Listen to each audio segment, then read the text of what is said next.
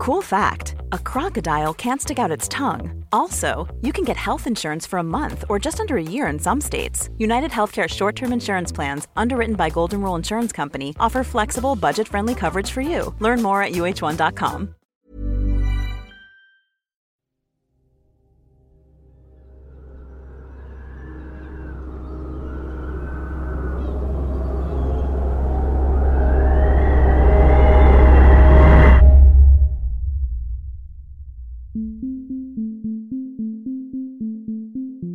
Gardaí, as you heard in the headlines in County Cork, are treating as suspicious the death of a woman whose body has been found in a remote area near Schull. All I heard was that a woman had been found murdered in Toormore. But did they say murdered, Kerry? Yes. Because I, I can back. Did they say murdered? Yes, yes, I they thought, did. you know, I was under the influence. But this was not. They earlier it was found dead, but by the time I heard it in the afternoon, they'd discovered it was a murder. And then I went into the coffee shop in the courtyard, and Fanula there told me that it was a French woman. I think there was no other way of interpreting a single woman being found with head injuries in the middle of the night or, you know, first thing in the morning in a very isolated part of West Cork. It was apparent to everybody who heard that that something horrible had taken place that night. This is West Cork, an Audible original series. I'm Jennifer Forde. I'm Sam Bungey, and this is episode 2 The Back of Beyond.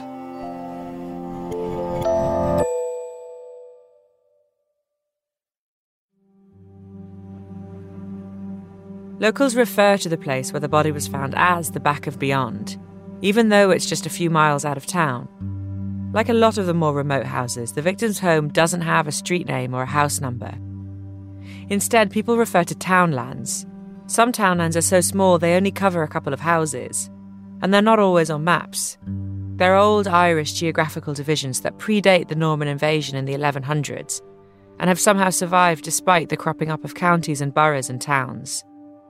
We knew we were looking for a remote area of Toormore called Dreenan, but Dreenan is so small that if you ask somebody for directions, they know you're looking for the murdered woman's house.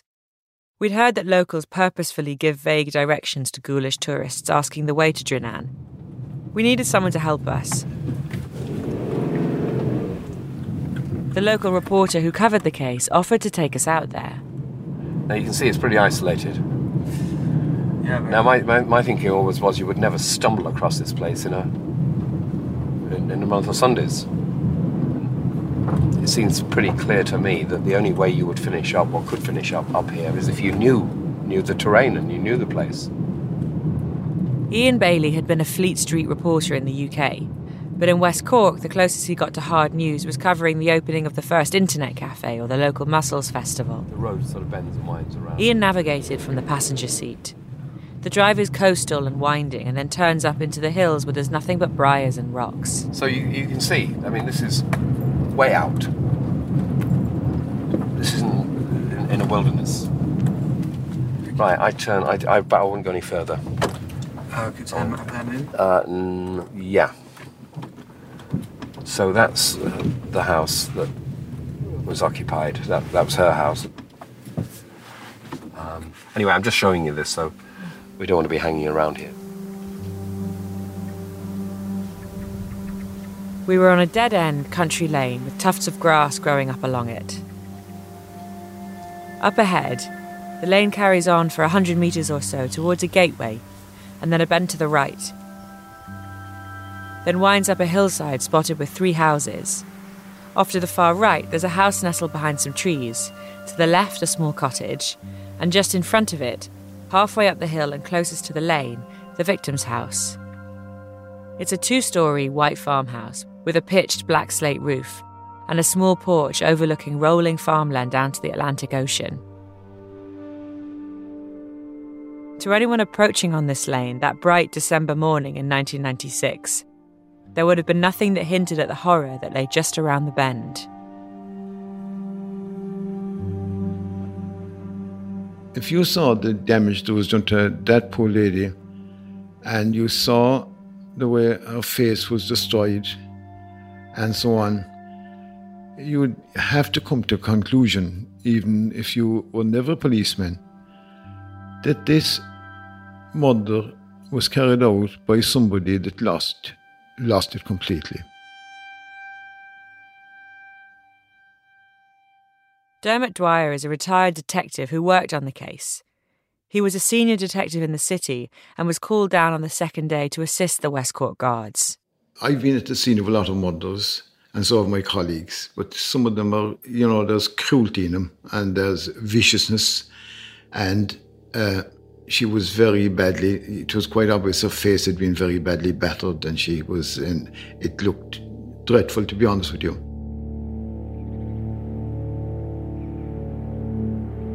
Her face was bludgeoned. Her hands were gashed and her fingers were broken. There was blood through her hair and on her white nightclothes, more pooled around her head.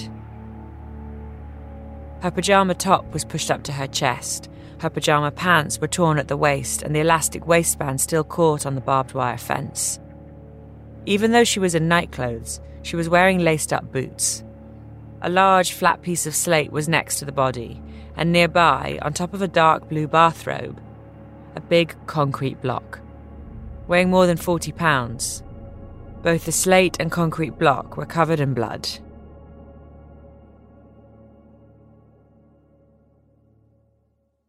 Ireland has one police force for the whole country. It's called An Garda Síochána, which means Guardians of the Peace in Irish. People say guards for short. The local guards down in Schull are part of the same force as the city guards and guards higher up the ranks who join the investigation in the days and weeks to come. The idea was that they'd all work together.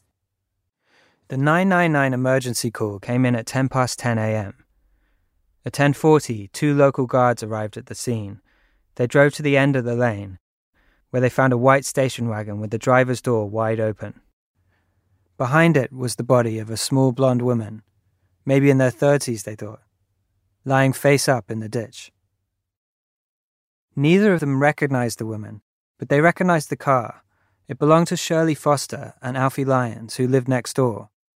The guards decided that one of them should stay with the body and the other should go up and speak to them. Shirley and Alfie are a retired couple in their 60s at the time. She's English and had been a school teacher. He's from Dublin and was a restaurant owner. When you think about them picking a place as remote as this and calling it home, it's kind of ridiculous that they ended up with an international homicide investigation on their doorstep. So it made sense that they didn't want to go on tape. In fact, they didn't really want to talk to us, out of respect for the victim and her family, they said. But they were very nice about not wanting to talk. And in being very nice about not wanting to talk, they talked to us a little bit. They told us some stuff about that day, which we'll come back to. But sticking with that morning, it was Shirley who found her.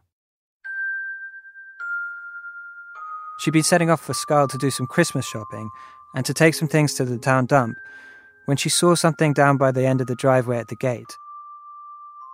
It took her a moment to figure out what she was looking at. In fact, her first thought was it was a life size doll. She was through the open gate and past the body before it registered, and she skidded to a stop. She leant on the horn and screamed for Alfie. Then she ran through the field to their house, where Alfie called 999. The two other houses on the hill were holiday houses. They knew the house on the far right belonged to an English family who were in London, but the house closest to them, about 50 metres down the lane, belonged to a French woman they knew as Sophie Bouniol. They didn't know Sophie well. She only visited a few times a year and generally kept to herself, but there was a silver car in her driveway, and Alfie thought he'd seen her through the window over the weekend. His first thought was to warn the Frenchwoman not to go outside. So he ran down the drive and banged on her door, but got no answer. That day, Shirley and Alfie had been too upset to look at the body, and the local guard didn't insist. But he used their phone to call for backup. We're just going to stop here for a moment to talk about what did or didn't happen at the crime scene that day. Because the truth is, we don't really know, certainly not in as much detail as we'd like. One of the first explanations you'll hear about why the case has never been solved is that the guards messed up that first day, that it took the experts too long to get there, and that in the meantime the local guards made mistakes that were impossible to take back that through sloppiness or inexperience they destroyed whatever evidence there might have been. None of the local guards we tried wanted to talk. But we did speak to James Donovan. He was in charge of forensics back then. In fact, Donovan introduced forensic science to Ireland in the 1970s. His department was responsible for testing evidence gathered at this scene. He told us what should have happened that day. Well, the first thing you do is do nothing, protect the scene. Now, that sounds simple, and yet it is the most difficult thing because guards want to put their heads in and see what's going on. Forensic scientists have a sort of unofficial motto every contact leaves a trace, which is good because it cuts both ways. They can find a detailed story in a well preserved scene, but not if someone tramples all over it before they get there. The last thing you want is any more evidence being added to a scene until it is properly examined. You don't leave fingerprints where there are no fingerprints, or you don't take fingerprints off. The classic thing that all. To show us, Donovan takes out a hanky and picks up his mug to inspect it, the way detectives do on TV. It was the horror of seeing somebody get a, a tissue out of their pocket and lift the object and have a look at it. And of course, the fingerprint under the lift is gone. Donovan's expertise was so specialised that criminals were constantly trying to rub him out. He survived multiple assassination attempts. A notorious Irish gangster called the General put a bomb in the exhaust of Donovan's car. The explosion took off part of Donovan's lower right leg and most of his left foot. His injuries made it hard for him to stand around in the lab all day, so eventually he just took early retirement. When we visited him at his home in Dublin, it was strange to imagine that this slight man, in his 70s, moving slowly and purposefully around his kitchen, making tea and fishing out the Cadbury snack bars, had been such a powerful enemy of Ireland's criminal underworld. But then he starts talking about forensics, and you think to yourself, if I'd just fled a crime scene, I wouldn't want Donovan anywhere near it. You're looking for things that almost are beyond viewing. You can't really say at the first glance that that is relevant, that that's not relevant. That, that's a very dangerous thing to do. Um, you don't know what's going to emerge in time. Someone who worked in Donovan's lab explained it this way In a murder, you know you are the one speaking for the victim when gathering evidence. They can't tell you where to look, so you are acting on their behalf. You have to do almost a, a mental scenario of what might have happened, of the potentials of what might have happened. How did the body, if you can associate with the house, how did the body get from the house to the to there? Why?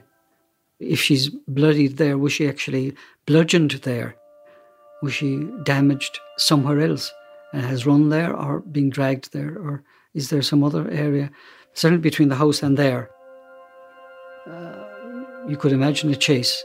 Was there a chase? Was there uh, blows struck that generated blood? Um, were, her, were her clothes disarranged? Was there attempted sex? What is the evidence to be built up and uh, layer upon layer. Yeah, and we know that the weather. It was a clear day, right? No, they, yeah, that, well, it was a moonlit night. Donovan's forensics team rarely went out to crime scenes and didn't go to West Cork that day. The scenes of crime team were responsible for collecting evidence. A call went out for them at around lunchtime, but they were based in Dublin, 225 miles away. We can tell you who did get to the scene that day. Father Cashman, the parish priest, he came to administer the last rites. There was some conversation about whether or not he should anoint the body, but they decided no, the holy oils might contaminate the scene. Pat Joy, a local detective who'd done a course on crime scene preservation, he brought along his camera and began taking photos.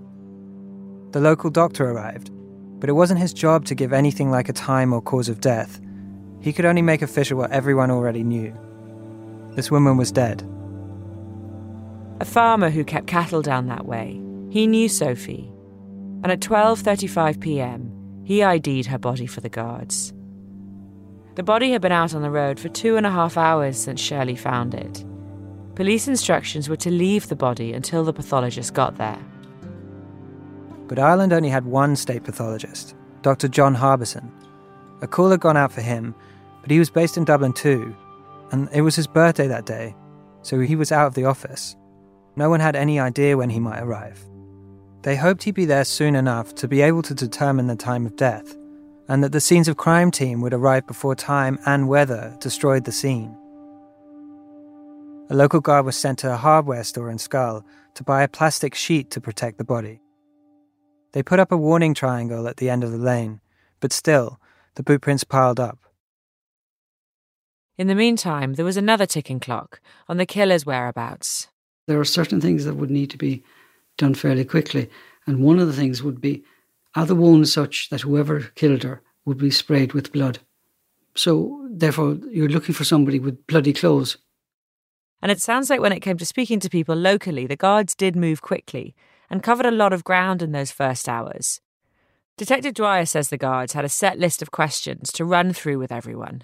You can get a very good picture of what was moving and what wasn't moving, and it works particularly well in a country place because uh, everyone knows one another and where they're coming from and all that. It's basically it's the oxygen that drives a murder investigation. They wanted to find out who this woman was, who in the area knew her, and they quickly established that not many did. They found out that she used to visit a couple who lived out at Three Castle Head, where she'd been walking the previous day, so they headed out in that direction. They learnt that Sophie used to like going to O'Sullivan's pub in Crookhaven, and they found out that another local couple, Leo and Sally Bolger, kept horses on land by her house and came out regularly to feed them.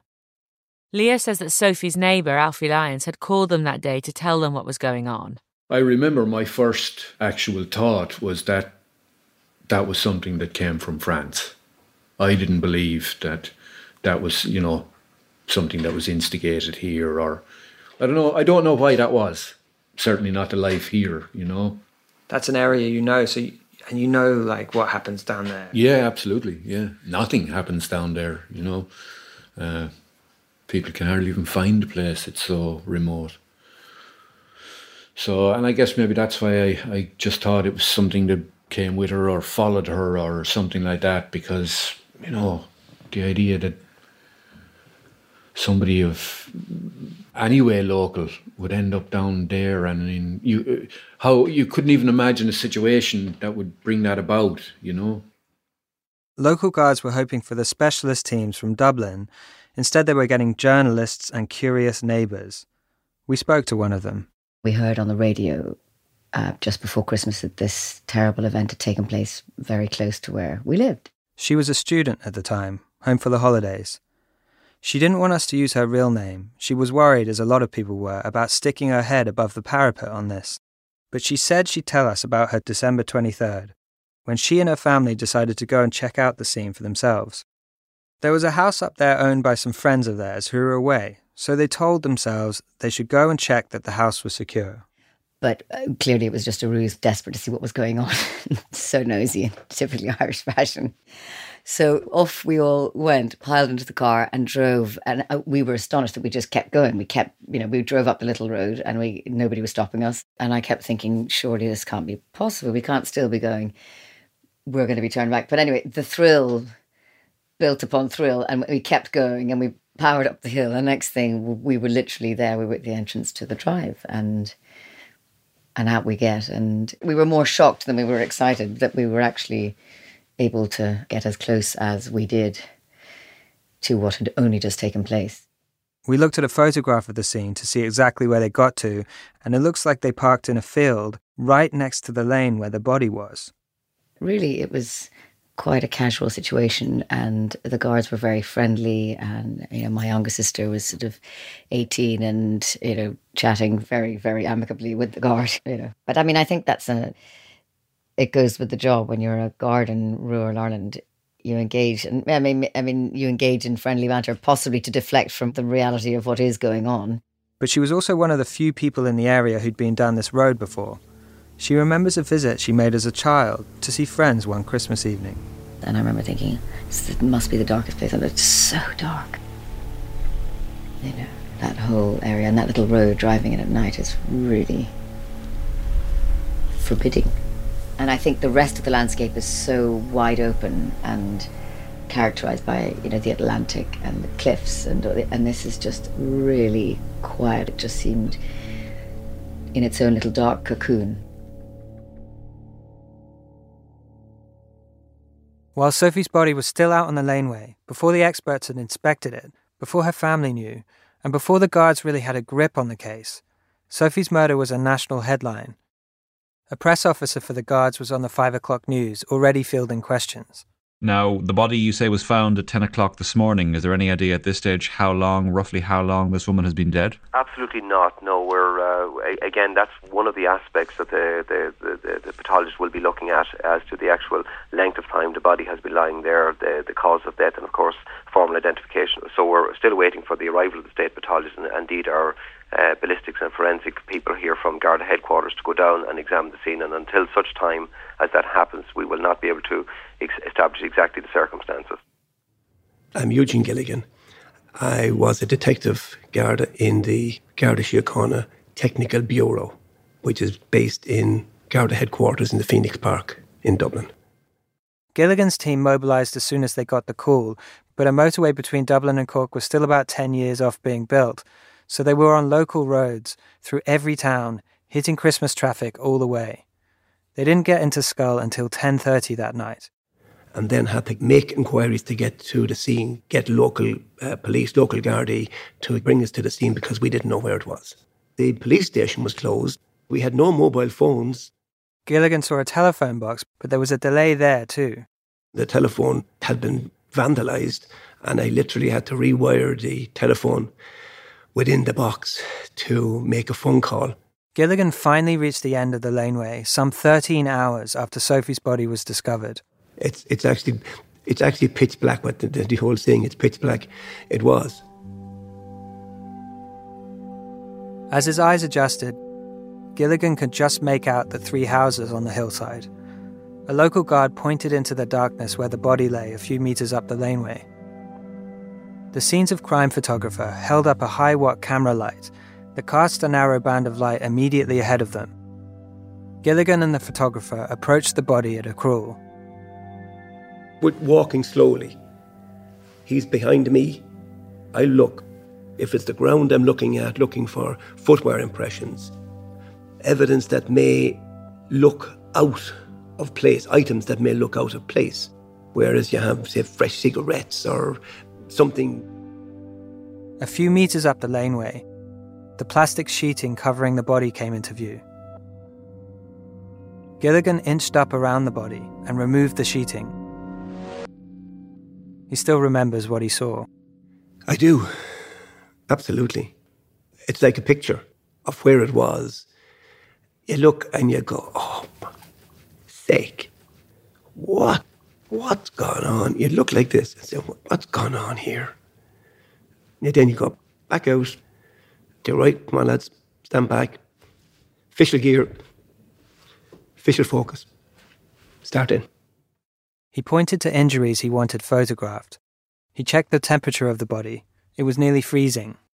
Ireland State pathologist Dr. Harbison still hadn't arrived, but Gilligan knew him well and had worked with him on many cases, he knew the body was now too cold to determine a time of death, and there was little they could do until daylight.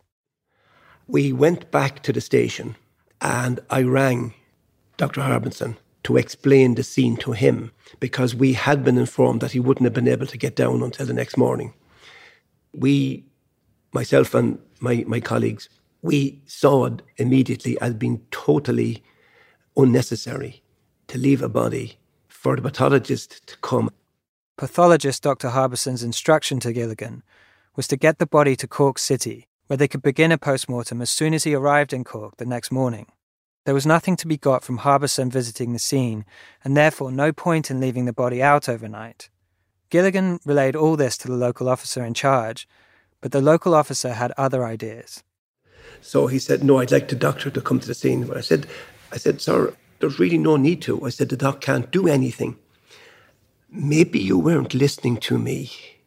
I've just said to you, I want Dr. Harbison at the scene. Okay, sir. Thank you. I understand the instruction. He didn't argue, but he definitely made a note of the conversation. I said every word that that guy's after telling me you've gone down here because I said the shit could hit the fan down the road, right? Gilligan says that he and Dr. Harbison were seen as the experts, and the local officers always deferred to them but not on this occasion. So until Harbison arrived, the body would stay out on the laneway. We thought it was highly inappropriate to leave the body on the roadside for that length of time. It was somebody's relative, some, and it had to be treated. That body had to be treated with decorum. Guards brought out flashlights to the crime scene and worked in shifts to watch over the body. Guardian Schull are tonight preparing for a full scale murder hunt over the Christmas period. That's likely to start after the state pathologist carries out a post mortem early tomorrow morning on the body of the 30 year old French woman. Darkness tonight accentuated the isolation of the area.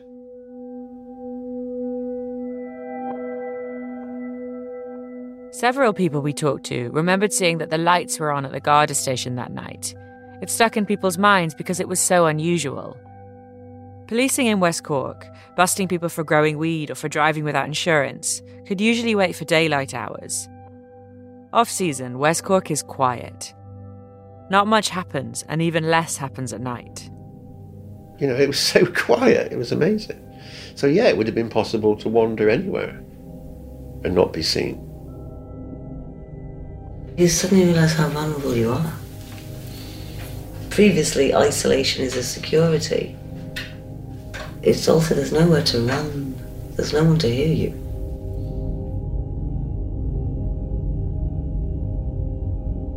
In West Cork, you didn't need to think about these kinds of things. Who might be wandering around late at night? How far you were from your closest neighbour? But then a woman was murdered, out in the open. And nobody heard, and nobody saw.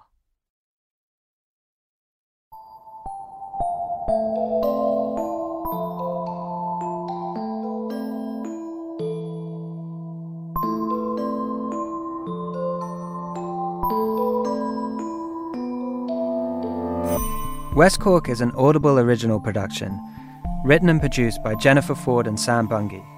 Produced and sound designed by Kristen Muller, Alex Trajano, Robin Wise, and Paul Schneider. Our theme music was composed by Shani Aviram. Our recording engineer is Sean Moher. West Cork is edited by Mike Olive. Our fact checker is Christine Baird. And Jesse Baker and Eric Nuzum are the executive producers.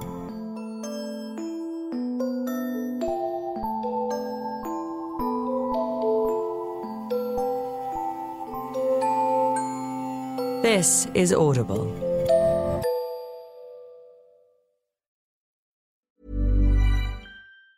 If you thought the only way to get a more defined jawline with natural looking results was through surgery, think again. Juvederm Volux XC is a non surgical injectable gel filler that improves moderate to severe loss of jawline definition and can help you achieve natural looking results with little downtime. Even better, this improved definition lasts up to one year with optimal treatment. No maintenance required. Improve jawline definition for a smooth, sculpted look with Juvederm Volux XC. For important safety information and to find a licensed specialist, visit juvederm.com. That's J U V E D E R M.com. Not for people with severe allergic reactions, allergies to lidocaine, or the proteins used in Juvederm. Common side effects include injection site redness, swelling, pain, tenderness, firmness, lumps, bumps, bruising, discoloration, or itching. There's a risk of unintentional injection into a blood vessel, which can cause vision abnormalities, blindness, stroke, temporary scabs, or scarring. Talk to a licensed specialist specialist to find out if it's right for you. Normally, being a little extra can be a bit much, but when it comes to healthcare, it pays to be extra. And United Healthcare makes it easy with Health Protector Guard fixed indemnity insurance plans. Underwritten by Golden Rule Insurance Company, they supplement your primary plan, helping you manage out of pocket costs without the usual requirements and restrictions like deductibles and enrollment periods. So when it comes to covering your medical bills, you can feel good about being a little extra. Visit uh1.com to find the Health Protector Guard plan for you.